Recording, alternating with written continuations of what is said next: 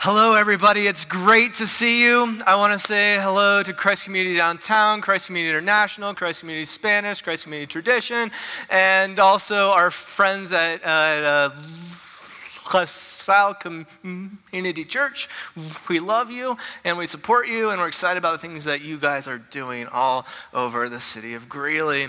It is so fantastic about all the relationships that we have with all the people in our community and all the things that are going on. And, and so I'm, I'm super excited to talk about a sermon series that's coming up um, coming week. Pastor Allen will be uh, kicking off a sermon series called Can You Relate? It's a sermon series on relationships. And, and relationships not so much, you know, you know, the relationship only between a husband and a wife or between parents and kids or, or roommates or, or brother and sister or only those things. It's actually all of those things. And, and there's these, these common bonds and common factors between relationships that, that, that causes something very ordinary to be fantastic. And we believe uh, that God wants our relationships to not just be be okay or something that we just get buy in, but God has a dream for our relationships that they are going to be and can be fantastic. So that sermon series begins this upcoming week. So excited about it, and it's going to be super. Uh, talking about the topic of relationships, we are also on the sermon series called Love Beyond borders, which that also is about relationship and how we relate to other people. And tonight's going to be the end of this sermon series. It has, has been fantastic. It's been challenging. It's been, been something that has caused us to talk and to think about things that we haven't talked about before and haven't really thought about before, and, and caused us to have fantastic conversations in the church. I am very thankful to be a part of a church that has hard conversations and goes places you know, that the average person does not go to. So I feel very blessed to be a part of that. Tonight's topic is all about perspective. It's about having a priestly perspective, the perspective of a priest. Pastor Allen began this whole sermon series by talking about this pair of sunglasses that whenever he played tennis or something, he put on this pair of sunglasses that blocked out all the other colors except tennis ball, and it helped him have a, a better perspective when he was playing tennis. Tonight, we're going to talk about perspective, and we're going back there, but, but pretty much the perspective of a priest. Because Peter talks about as being people of God, being children of God, we are called to be priests. So tonight, we're going to talk about being priests and have a priestly perspective. The passage we're going to be talking about begins in 1 Peter 2 9. So if you have your Bibles, open them up to 1 Peter 2 9, and it's time to begin. So, 1 Peter, and the author of 1 Peter is Peter. All right, cool. Okay, so let's get started. Here we go. 1 Peter 2 9. But you are the ones chosen by God, chosen for a high calling, a priestly work, chosen to be holy people, God's instruments to do his work and speak for him, to tell others of, of the night and day difference that he made for you from absolutely nothing to something, from rejected to accepted. But you are the ones chosen by God, a high calling of priestly work. You are priests, so turn to each other and say, You are a priest. Go ahead. One more time. That was lame. Say, You are a priest. That's right, you are a priest. But oftentimes, when I hear, I am a priest, or, or Paul talks about, you're a priest, or Peter says, you are a priest, I'm like, no, I'm not a priest. Because I don't even know what a priest is. Or, or there's this idea of being a priest of like high calling. And, and do I have this high calling and have I arrived yet? Because there's so much that I have to do and understand and become to be a priest. Who am I to serve? And especially in the biblical idea of priest, it just really isn't someone who gets up at church and talks in front of people. What a priest is, it's like this, this combination between a, a, a pastor, a prophet, and a poet. Like they're, this is, it's like this holy trinity of awesomeness, you know? And, and so whenever they talk about priests, it's like a pastor and a prophet and a poet all combined into one. Like they serve people and they understand, you know, the things that people need and they want to shepherd and then, and then they're poetic and they seem to point out God everywhere through everything and then they're prophetic and they're pointing towards heaven and saying, you know, keep hope, keep hope, keep hope. And do I do that? No. You know what I mean? And so every time I you know, come across these passages, like, you are a priest, you are for a mighty priesthood. And, you know, it kind of paints this picture like I have arrived and I don't feel like I've arrived. It's kind of like, you know, whenever people get married, uh, you know, whenever people get married, you have these two people like that, that are super young. You know, you, you know, 22, 23, and they think they've arrived, right? Like the end of the story happens here. This is happily ever after. Everyone in the congregation is going like, good luck. You know what I mean? You know, but for these two people, it's like, you know, we have journeyed so hard to get to this point and we have come to the end of our destination. You have arrived. We've arrived. But for everyone else who has been married, they're holding this perspective of you have just begun. You have just begun for everything that's going to happen, but it points to the journey of arrival. You know, it's the journey of arrival. You are just beginning at the trailhead of this journey that will take you to the summit. You are just beginning. It's like a ship that's about to set sail, and we're celebrating. You are ready to go, but you have not sailed yet. It's perspective. It's, it's, we have not arrived yet. In fact, uh, whenever I think about couples that just got married, I get really excited about because they are about to embark on a journey that they already think is over. Uh, in fact, this past Friday, I had a friend who proposed to his girlfriend. And he did it in such a cool way, and I'm going to share you with that now. Um, he, um, he, so it was his birthday, it was Friday night, and his girlfriend was going to throw him a surprise party. And so she had this whole thing planned out. There's going to be a surprise party, and she, she was going to invite all of you know his friends and his family and her family and friends, and it was going to be awesome. And she baked this like super special cake for him, and she was so excited for this surprise. He was going to propose to her that evening on his birthday, you know, because for him it's like birthday, you know, start something new. He's poetic, you know, and so so he tells his parents, "I'm going to propose to my girlfriend tonight." His parents totally know there's going to be a surprise party, so they have to you know, say, "Well, you know, should we tell him? Should we not?" Proposal, the proposal trumps birthday party every time, and so the parents told. Uh, told him, well, here's the deal. She's going to have a surprise party. She's baking a cake. It's going to be super special, you know. And so he said, I have this idea. And so she bakes this cake. This is homemade cake just for him. It's his favorite kind of cake. And she, she did the whole thing homemade. And and she brings it to his parents' house to put in the refrigerator. At this point, he takes the ring and puts it inside the cake. It's inside of her cake that she had prepared. And so the evening happens, and they're hanging out at home, and the friends come out, and, and she's carrying this cake, and she starts singing happy birthday, and she's so excited, and all of his friends and family are singing happy birthday. And from her perspective, she rocks. You know, from her side, she is like the best girlfriend ever. She bakes a cake, all of her friends. I'm surprising you. I am awesome. I'm gonna, I'm the best girlfriend in the world. And from his parents' perspective, this is awesome. Like they know both stories and they're seeing it all happen. From his friend's perspective, it's a birthday party. From his perspective, he's going to propose to his wife. And so she brings out this cake, you know, happy birthday, and he acts all surprised and, you know, this is awesome. And then he gets down, you know? He gets down and the cake's here and she's like, What are you doing? And then he takes his hand and puts it in her cake, right? And so from her perspective, what's happening, you know? And from his, he puts it in, his, in, in the cake and he pulls out a ring and he says, Will you marry me? And it's awesome because this was her cake that she made. How'd you do that? My ring. And so you just have to be, be blown away. You have to be blown away by all the people in the room and all the perspectives in the room. And you have to think the place that each person's heart was in in the room. Because this is a story about heart, right?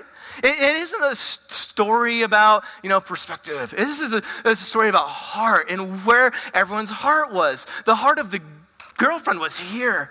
The heart of the, the, the guy was here. The heart of the parents was here. The heart of the friends was here, you know? And, and, so perspective, perspective, perspective. And, and so it's so easy, I believe, to interchange the idea of perspective and heart posture. Perspective and heart posture. Perspective, it sounds cold. I'm a heart kind of guy. So I want to call perspective heart posture, the posture of your heart whenever you encounter something. The posture of your heart whenever you encounter something. How do you posture yourself whenever you encounter something? And today we're talking about the heart posture of a priest, a priest of God. That's what 1 Peter says. And in the Christian journey, there seems to be two big black and white heart postures that, that are throughout the whole biblical story. It's a journey between two kingdoms. There's a heart posture of the old kingdom, and there's this heart posture of the new kingdom. The old kingdom, it seems to be this place, it's typically talked about as, as like poetically, you would talk about Babylon or Egypt or even Rome. And poets and prophets talk about the, the, those as almost being the same thing. It's Rome and Babylon and Egypt, this place of slavery, this place of bondage, this place of, of, of, of depravity. And then there's this kingdom of God. There's this kingdom of God that's like there's more than enough. There's, there's perfection, there's healing, there's goodness. And then there's a place in between. There's place in between. And the biblical story seems to be the story of salvation from going from kingdom to going to kingdom. And oftentimes we're caught in between these two places the old kingdom and the new kingdom. The kingdom that, I was born into. You know, all of us were born a sinner, born into the earth, we're born into the dominant culture. We're trained to think a certain way.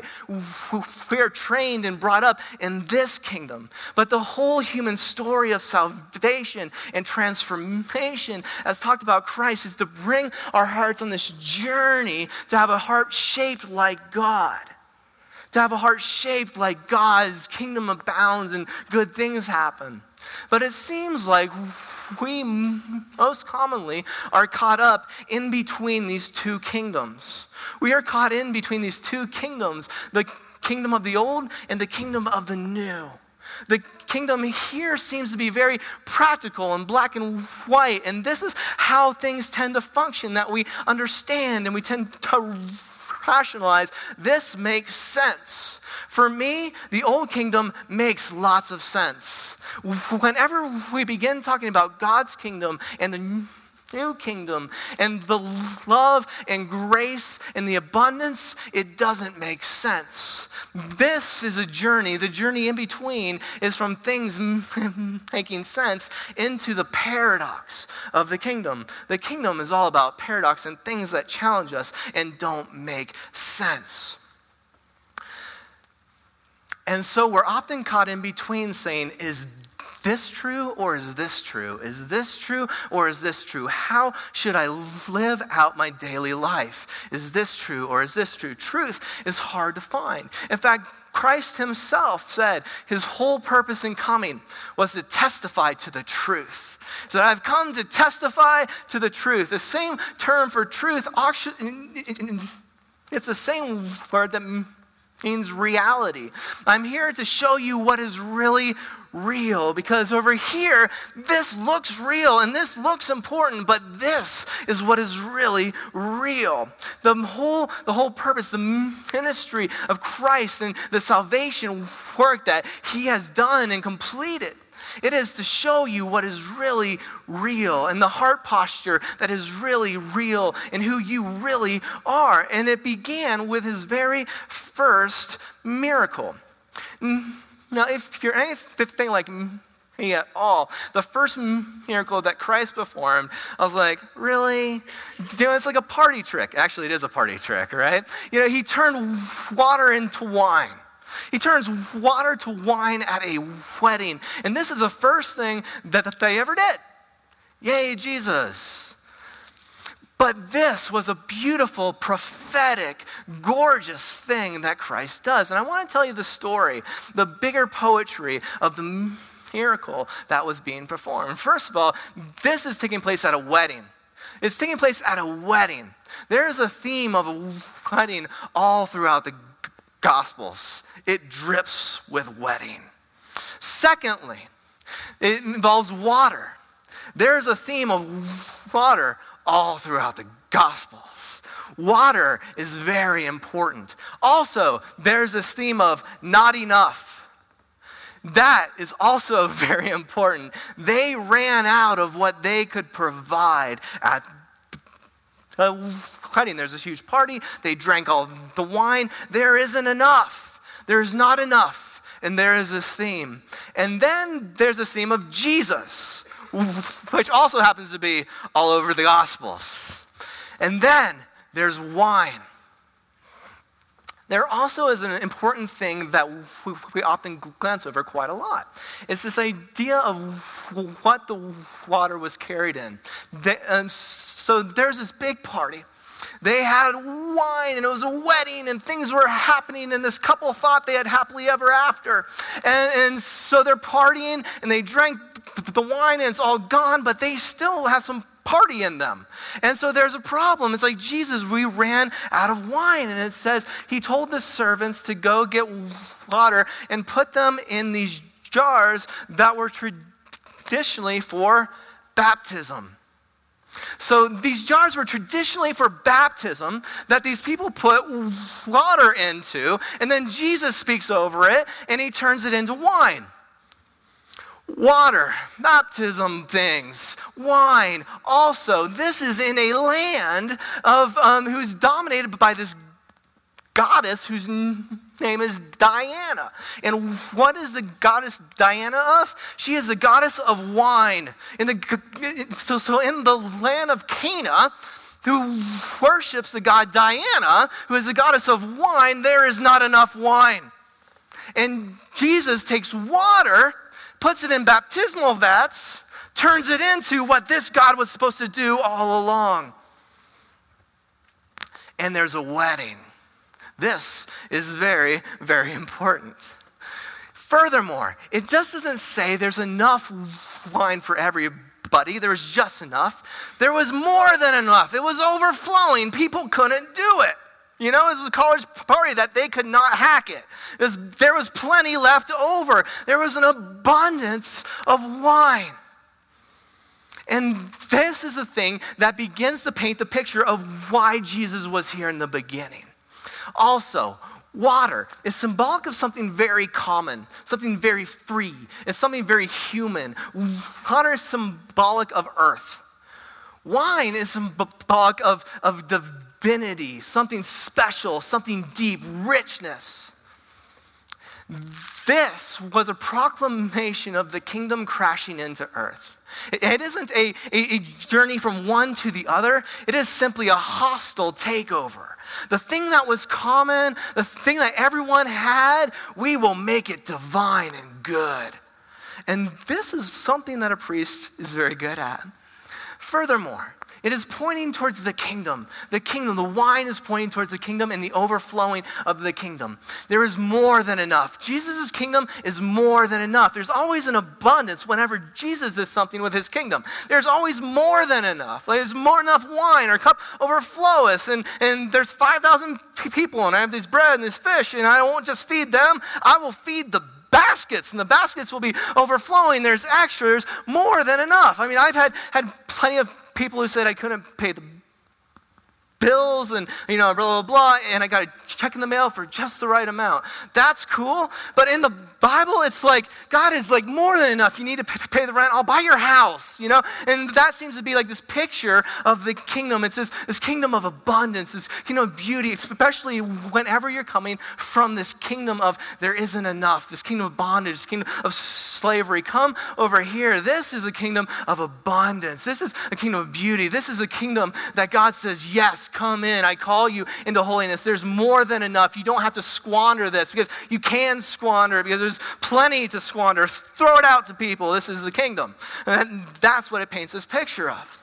In fact, the kingdom of God, as Jesus talks about through, throughout his whole time on earth, is so other and it's so different that, that he has to spend three years telling poetry to help people understand what the kingdom of God is like. So whenever you say, Oh, yeah, I totally understand the kingdom of God, no, you don't. I don't understand what the kingdom of God is like. And furthermore, Jesus is telling parable after parable after parable because there isn't like this concrete idea idea that it's so easy like to drop, well, here's the kingdom of God, and here's the houses, and here's what it looks like, and here's the economy of it. It's like, you know, he's, he's like, the kingdom of God is like, uh, you know, a field, or the kingdom of God is like a treasure or a pearl, or the, the kingdom of God is like this, and the kingdom of God is like this. But it's also kind of like this, and like this, and like this, and like this. But if you think it's like this, it's also like this. So the kingdom of God is this really big idea, and this kingdom has a king. And, and, and the king is like a father, but he's also like a shepherd, and he's, he's also like a landowner, and he, he's also like someone who throws parties. But, but, but if you only think he's a father, he's not because he's a king.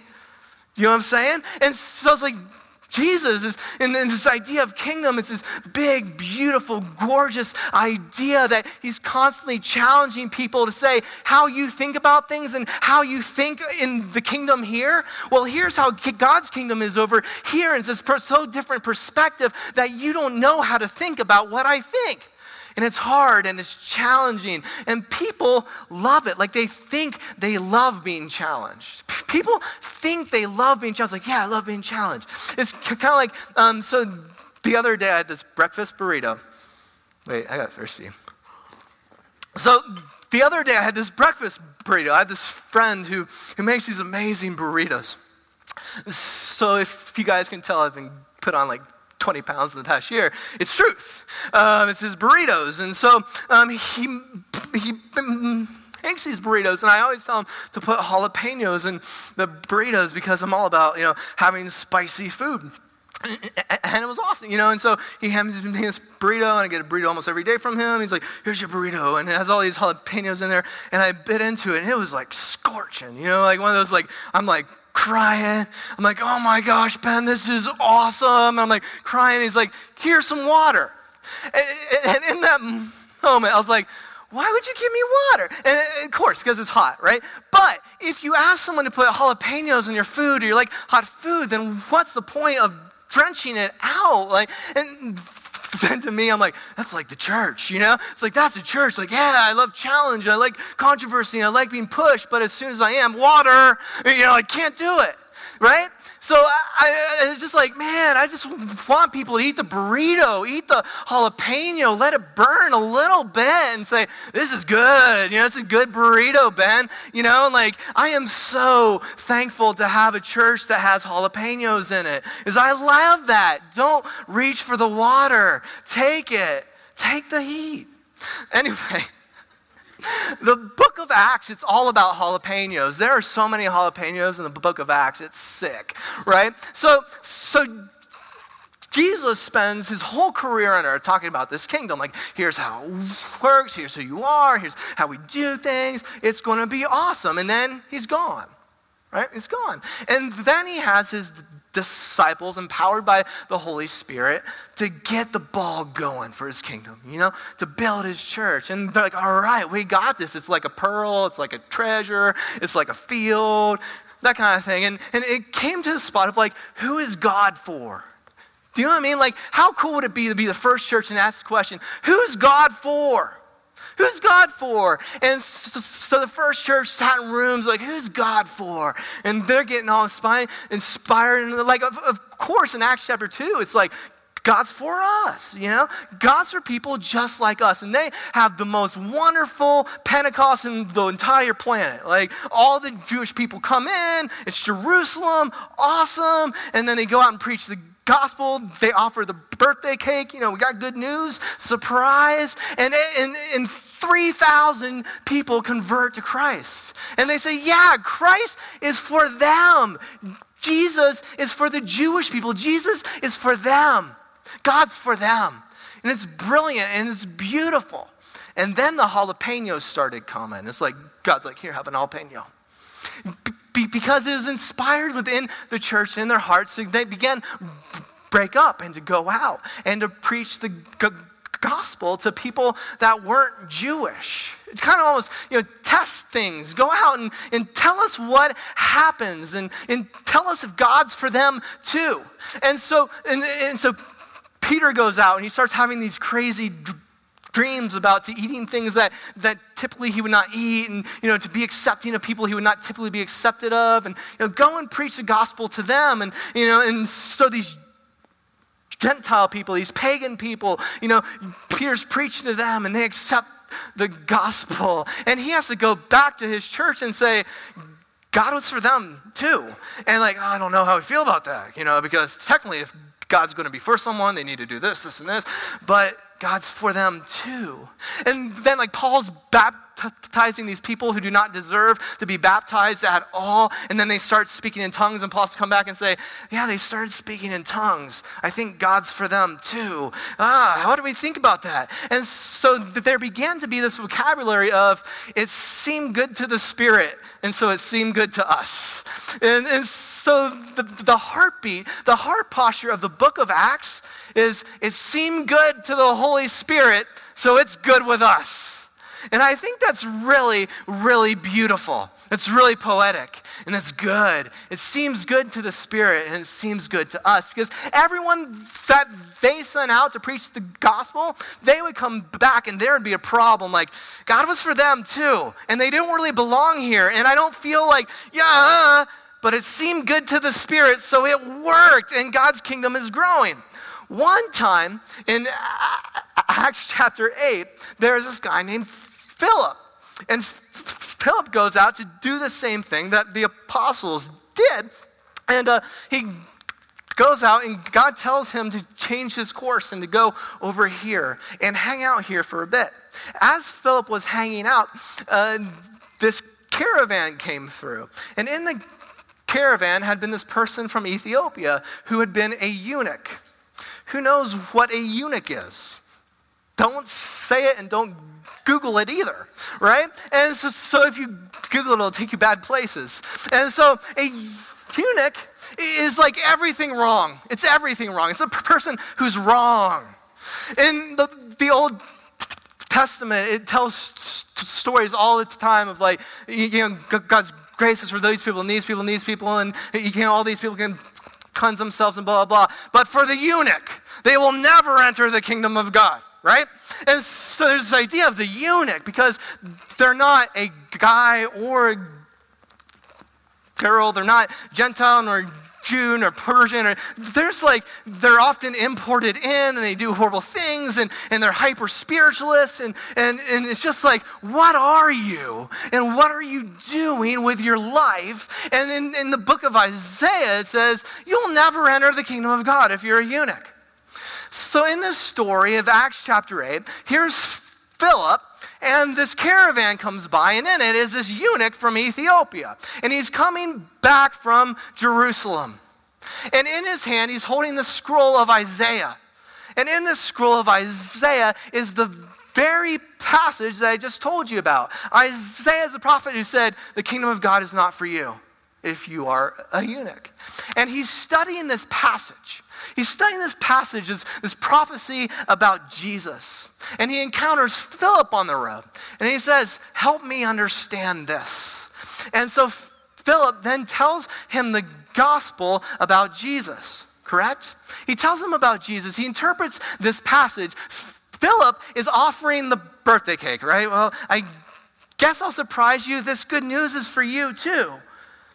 And then after hearing the gospel, and after having his heart prodded, it seems to me this eunuch then gets down on his knees and puts his hand in the cake, pulls out the engagement ring, and says, What is then keeping me from being baptized?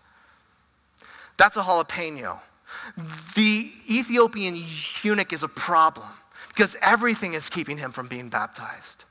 Everything. You're holding the scroll. Everything is keeping him, bap- uh, keeping him from being baptized. But he's holding the engagement ring that came from this cake. surprise. And there needs to be a wedding. It's all about the wedding, the, the combination of two things the water turning into wine, and there's already water in the baptismal vat. What is keeping this from turning in to wine? And that's the hand of Christ. That's the sacrifice of Christ. That's the grace of Christ. Everything is keeping this guy, this girl, this pagan from being baptized until there's a wedding, the hostile takeover of grace, the movement from this to this. Because in this, water turns to wine, the common turns into divine, and the ordinary becomes a priest. The Ethiopian eunuch turns into the Ethiopian priest. Philip says, God is for you too. And then he had to go back and explain that to his church. And to him, I say, better you than me. And he has to go back and explain that to his church. But, but here's what Philip never knew is that the eunuch became a priest and he goes back to Ethiopia. And Ethiopia to this day has the most successful Christian church that has ever been on the face of this earth per capita. And they attribute it to the Ethiopian eunuch. Because in the kingdom, the most powerful prophets, priests, and poets come from places of brokenness, people who do not belong. P- people who do not belong in the kingdom here, they belong in this kingdom here. Because there is a wedding, heaven is crashing into earth, and Jesus is constantly in this b- business of saying, The kingdom of God is coming. The kingdom of God has come, and the kingdom of God will come. And there's this business of water turning into wine. Because the idea of what is keeping me from being baptized is a bigger question. If you understand and you remember the origins of Hebraic baptism, which begins with the time of Abraham crossing over the Jordan, and then the Jewish people going from Egypt into the desert. There's this crossing through water, that, that there's this idea of the crossing and the passage through water, the crossing over rivers is the origin of baptism because they say, before I was in Babylon, before I was in Egypt, before I was a sinner and captive, and you know, blah, blah, blah. But then through the passage of God, parting of waters, I have come to be a son and daughter of God. Through this I cross a river. From this I cross a river. And eventually the people in the desert even crossed back over the Jordan into the promised land. The priests put their feet in the Jordan and it parts. That's what priests do. They part rivers. And in biblical times, rivers are very significant because those are the natural borders. Every country in biblical times is surrounded by water, and that's where it ends. The natural borders during biblical times are rivers, and priests have a business of standing in them, causing them to separate so people can walk through. And so when the Ethiopian eunuch says, What is keeping me from being baptized? It's almost like saying, What is keeping me from crossing this border into your kingdom? What is keeping me from crossing this border into your kingdom? And Philip says, Absolutely nothing. God is for you too. So, what would it be like? What would it be like to play the part of a priest? To play the part of a priest that steps in the rivers, causing them to separate, to, to be what Paul, what Peter talks about. But you are chosen by God, chosen for the high calling of priests work, chosen to be holy people, God's instruments to do his work and speak out for him, to tell others of the night and day difference that he made for you from nothing into something, rejected and, and to accepted. What would it be like to be that? What is a priest anyway? What is a priest anyway if you Google priest, it'll, it'll pretty much simply say someone who offers the sacraments to others. Well, what is a sacrament? A sacrament is a physical representation of a spiritual reality. It is a physical representation of a spiritual reality. And to the priest who also is a poet, then they say, then everything on earth is a sacrament and testament to God's spiritual reality. What would it be like to offer the sacraments and say, This world is God's? It, what is it to offer bread and to offer your wine? These are the traditional sacraments, but say, This is the body that points to the brokenness of Christ, that He died and He gave Himself for us so that all debts are paid, so that there is forgiveness, that the borders are open, so that all can come into His kingdom. What would it be like to be able to look into the sacraments and say, this grape juice is not about grape juice at all? In fact, who really cares about grape juice? But this is really important. This isn't just grape juice. This is a spiritual reality that his blood was spilt so that I could be forgiven for everything that I have done, am doing, and will be done. What would it be like to be able to see through the physical things and see the reality of the spiritual things? Like, have you ever gone on a tour of Greeley? Uh, uh there are actually tours here that people will take you around Greeley. And they're like, oh, that's great. That's, it's fantastic. Like, there are people who love Greeley and they want to take you around Greeley and point out everything cool of Greeley that you pass every day, but you never knew existed. What would it be like to be a tour guide for Jesus and to take people around their daily lives and say, man, there is so much spiritual reality all around you in His grace and His forgiveness and His goodness. This is what priests do. They crash heaven into earth and say, It's coming, it's already here, and it will come. And this is the joy we get as Christians. It's to be speaking for God, as Peter says. It's to be the voice of God, as Peter says. It's to be the servants of God, as, Peter, as Peter says. And this is the heart posture of a priest. The heart posture of the priest st- st- starts from here. It does not start from here. Does this make any sense? No, but it's good because there's more than enough. And God is a God of abundance. Because our kingdom, God's kingdom, is like a table. God's kingdom is like a table, that on the table there is bread. And the bread is symbolic of the broken body of our king. It isn't symbolic of a great conquering king, it is the broken body of a king the body of a servant who came and he died for people that have no business belonging here. On this table, there's bread, symbolic of brokenness, and a heart of our God who died and gave himself for his people. And on this table, there is a cup of wine, or in our case, grape juice. And this is symbolic of the blood that our God gave for us. So, so that he poured open his heart, he poured open his life, he came down because we have a king who is all about a kingdom of sacrifice, a kingdom that doesn't make any sense, a kingdom that is on its head. And he offers his forgiveness, he offers his grace to everyone who does not belong, including those who build fences. And to this table, he is adamant that everyone is invited. Everyone, even those that don't belong there, have no business being there. They're not good enough, they're broken. You messed up a lot more than you should, and then some more. You're welcome to come here. It's a table that its arms are open for the pacifists, the activists, the soldiers, the people that are anti war the Hispanics, the Italians, the Germans, the Greeks. They are all welcome here. It's a place that we put down our flags. This is a place for the conservatives, the liberals, the Democrats, the Republicans. Come, put down your flags. Come to this table.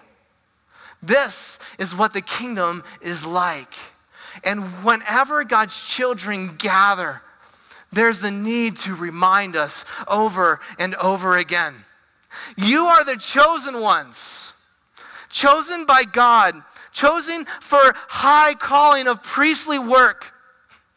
You are chosen to be a holy people, God's instruments to do his work and to speak out for him, to tell others of the night and day difference that He made for you.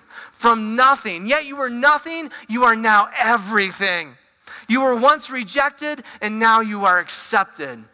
You are priests. So turn to each other and say, You are a priest. One more time, that was really lame. You are a priest. Pray with me. God, we love you, and we thank you for loving us. We thank you for being here and for preparing tables for us. That no matter where we come from, no matter who we are, no matter what we've done, that there is a seat for us at your table. God, we thank you for the most amazing thing about your grace is that we can take advantage of it and that our cup overflows. God, we thank you for your kingdom and that you are our king. Help us to believe it. Help us to operate from a kingdom perspective and see the people around us as brothers and sisters and your children. God, help us, help us to have the heart posture of love and compassion. Help us to have a heart for the broken.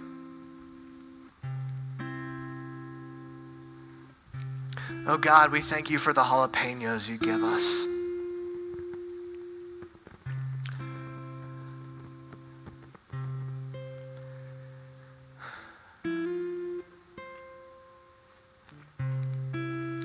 So, in this time, uh, there has been a metaphorical table that has been prepared for you.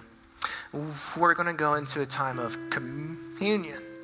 And communion like I said, it's the body of Christ and the blood of Christ. And if you believe in Christ and you believe that He died for you and the gospel is for you and it is for you if you believe it or not, then you are welcome to come to this table. Because this table is for people who have been here often, and it's for people who have not been here often enough. It's for people who feel close to God, and it's for people who feel very, very far away. It's for people who try hard to serve Him, and those who do not serve Him at all but love Him. This table is for the people that are broken and people who are trying to be holy. This table is the place to put down our flags. It's a place to put down our efforts. It's a place to put down everything that typically defines us and says, This is about Jesus and his sacrifice for us because he loves us no matter what. And so there's going to be a tray that's going to come around, and, and then in the tray, there's going to be these cups, and there's going to be cups on top of cups. The bottom cup is going to contain a piece of bread, and the top cup is going to be grape juice. Take both of those together and hold on to them through the upcoming song. And after that, I will come back up and we will take it together. In this song, in this song, as you hold the body of Christ and you hold the blood of Christ, focus on the weight of that in your hands because you are invited to carry it and you are invited to give this to others. You are priests who understand the significance of the spiritual reality of the body and the blood. And you are a child of God that this table has been set for because you are a priest. So I want to call the ushers up and we will begin. Know that you are loved and that you are priests.